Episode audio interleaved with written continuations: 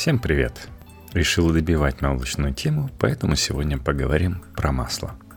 Сливочное возрождение. История гонения на масло и его реабилитации. Один из базовых продуктов питания был признан вредным. Теперь наука это опровергает. Текст Иры Соломоновой для Репаблик. С крестьянским хлебом где-нибудь в Ирландии – в нижних слоях французского круассана или в кофе стартаперов Кремниевой долины обычное сливочное масло кажется повсеместно используемым и любимым компонентом питания. За свою долгую историю оно успело побывать частью религиозного культа, лекарством, угрозой для здоровья и элементом загробной жизни. Сейчас мир пересматривает отношение к основным составляющим диеты – сахару и жиру – и масло возвращается в меню после десятилетий изгнания. Мы изучили отношения человечества с маслом и выяснили, что говорит о нем наука. История сливочного масла, как и других базовых продуктов, это история человечества. Масло упоминается еще в Ветхом Завете. Именно его вместе с теленком и молоком принесли Авраам и его жена Сара трем божьим посланникам – Древнем Риме масло использовали в медицинских и косметических целях. Римляне лечили им кашель, раны и больные суставы и наносили на кожу и волосы, чтобы сделать их мягкими и блестящими. В Древнем Египте маслом пытались лечить ожоги и болезни глаз. Позднее в Северной Европе его также употребляли при проблемах со зрением и против мочекаменной болезни. В индуизме Кришна считается любителем кхи – очищенного топленого масла, которое поклонники приносят ему уже более трех тысяч лет. На территории Ирландии были обнаружены контейнеры со сливочным маслом, оставленные в земле за 400 лет до нашей эры. При всем этом объеме знаний, как и когда человек впервые научился производить сливочное масло, мы не знаем. По одной из версий это произошло около 10 тысяч лет назад – сразу после появления домашних животных и стало результатом счастливой случайности. Полагает, что некий древний скиталец путешествовал по Африке с запасом овечьего молока, налитого во флягу из шкуры. Когда он решил напиться, обнаружил в мехах вместо жидкости нечто желтоватое, густое и, как оказалось, вкусное. Из-за тряски молоко сбилось в масло – Первое письменное упоминание этой субстанции датируется приблизительно 2500 годом до нашей эры. Таков возраст известняковых табличек из Месопотамии, на которых археологи нашли рисунки со сценами производства масла. Священный продукт. Для многих древних цивилизаций масло было загадочным продуктом, и поэтому использовалось в религиозных культах – как пишет в недавно вышедшей книге «Масло. Богатая история» кондитер и исследовательница Элейн Хосрова, факт превращения молока в масло воспринимался как чудо. В зависимости от обстоятельств этого превращения могло и не произойти. И потому масло ценили как нечто волшебное. Шумеры и друиды прилагали его в качестве даров божествам плодородия. Масло упоминается в текстах гимнов ведийских цивилизаций, Тибетские монахи делали из него скульптурки богов, а в Англии его преподносили молодоженам как символ богатства и, опять, плодородия. В средние века в Европе родился запрет на употребление масла в Великий пост.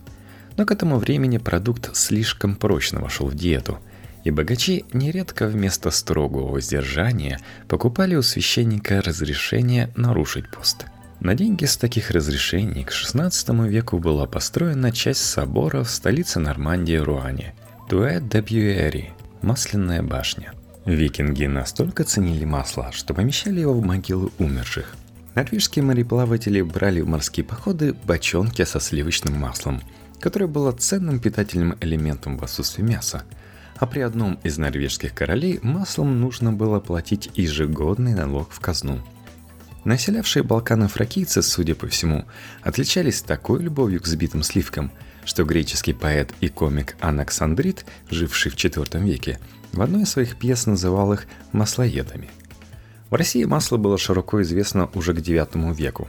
К XIII веку им торговали с другими странами. Любопытна история российского вологодского масла. Его создателем стал Николай Верещагин – Брат художника-баталиста Василия Верещагина, автора «Апофеоза войны». Верещагин-старший, который был сыроделом, попробовал нормандское масло на выставке в Париже в 1870 году. Решил сделать такое же.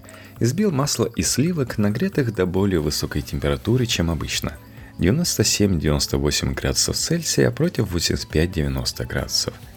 Результат получился вкуснее нормандского, с неожиданным ореховым привкусом. И изобретатель наладил его производство в России. Свой продукт последовательный Верещагин назвал парижским, но в Европе его знали как петербургское масло, так как экспорт из России шел через столицу. Только в середине 20 века она получила современное название – к XVI веку маслоделие считалось женским занятием, но после промышленной революции оно перешло в мужские руки. Появился механический молочный сепаратор, отделявший сливки от молока, и коммерческие производители масла начали нанимать на производство мужчин.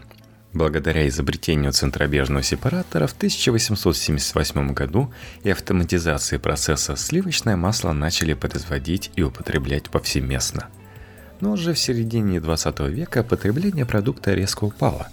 С одной стороны, удар по нему нанесла Вторая мировая война, нарушившая производство и торговлю. С другой, появилась более дешевая альтернатива – маргарин. Наконец, во второй половине прошлого столетия врачи и диетологи начали поощрять низкожировую диету, объявив жир причиной множества нарушений в работе организма.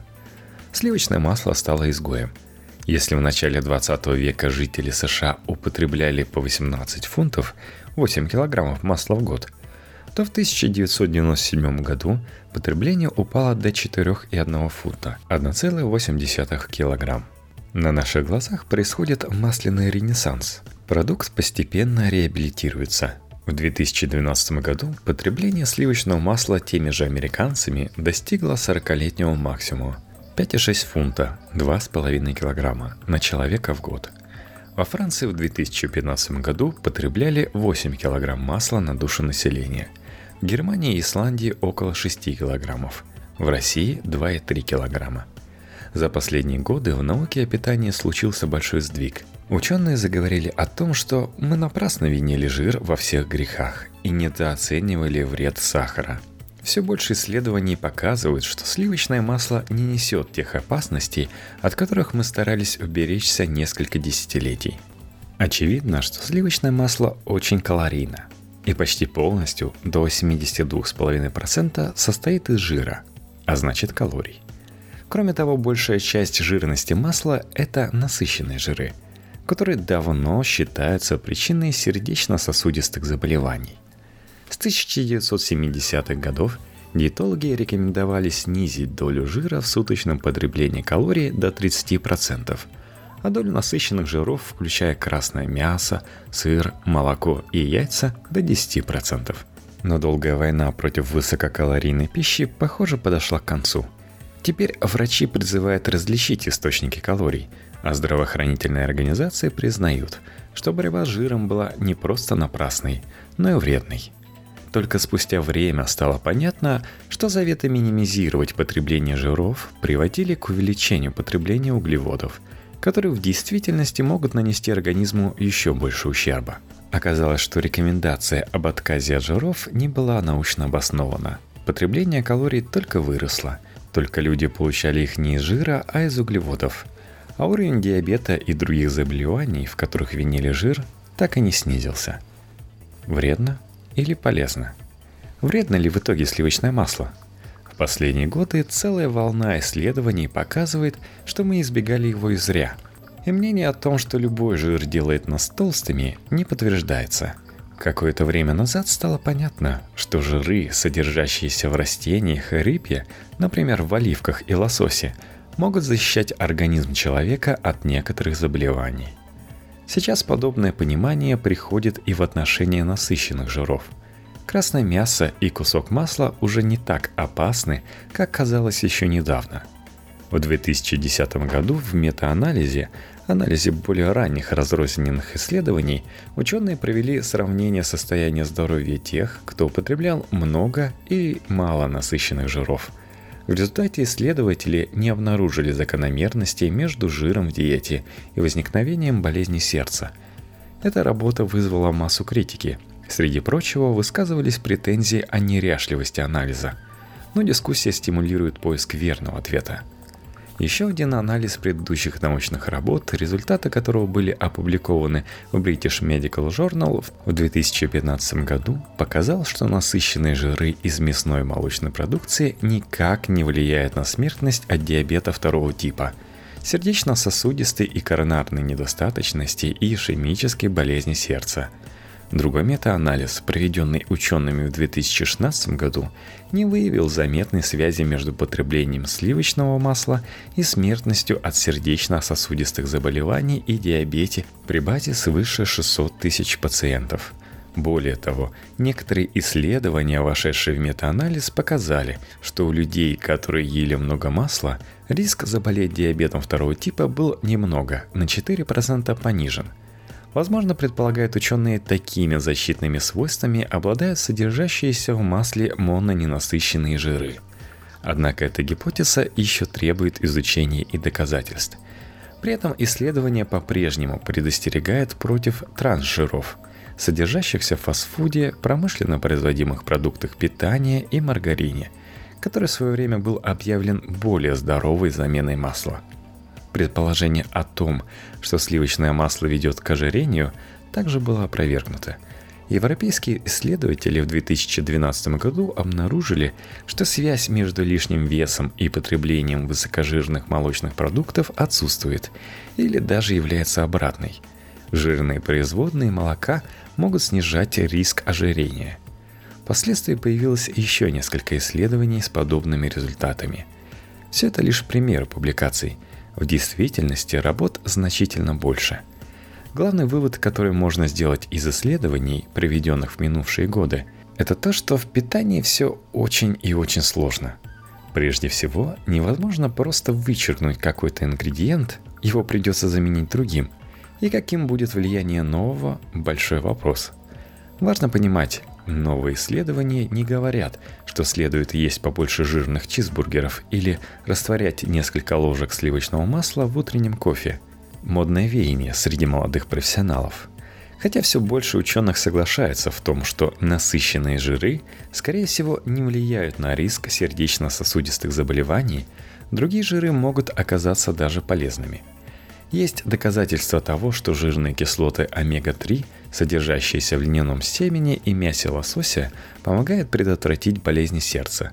Даже внутри категории насыщенных жиров есть расхождение в эффекте. Существует указание на то, что жиры, полученные из молочной продукции, лучше, чем те, что мы получаем из мяса. Сливочное масло издавна известно своими полезными свойствами.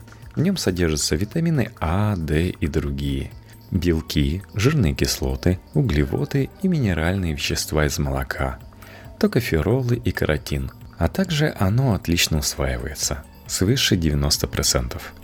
Тот сдвиг, который произошел в последние годы в отношении сливочного масла, не означает, что если есть его в больших количествах, то человек станет стройным, избавится от диабета и никогда не умрет от сердечного приступа – на самом деле большинство научных публикаций о пересмыслении роли жира в нашей диете заканчивается словами авторов.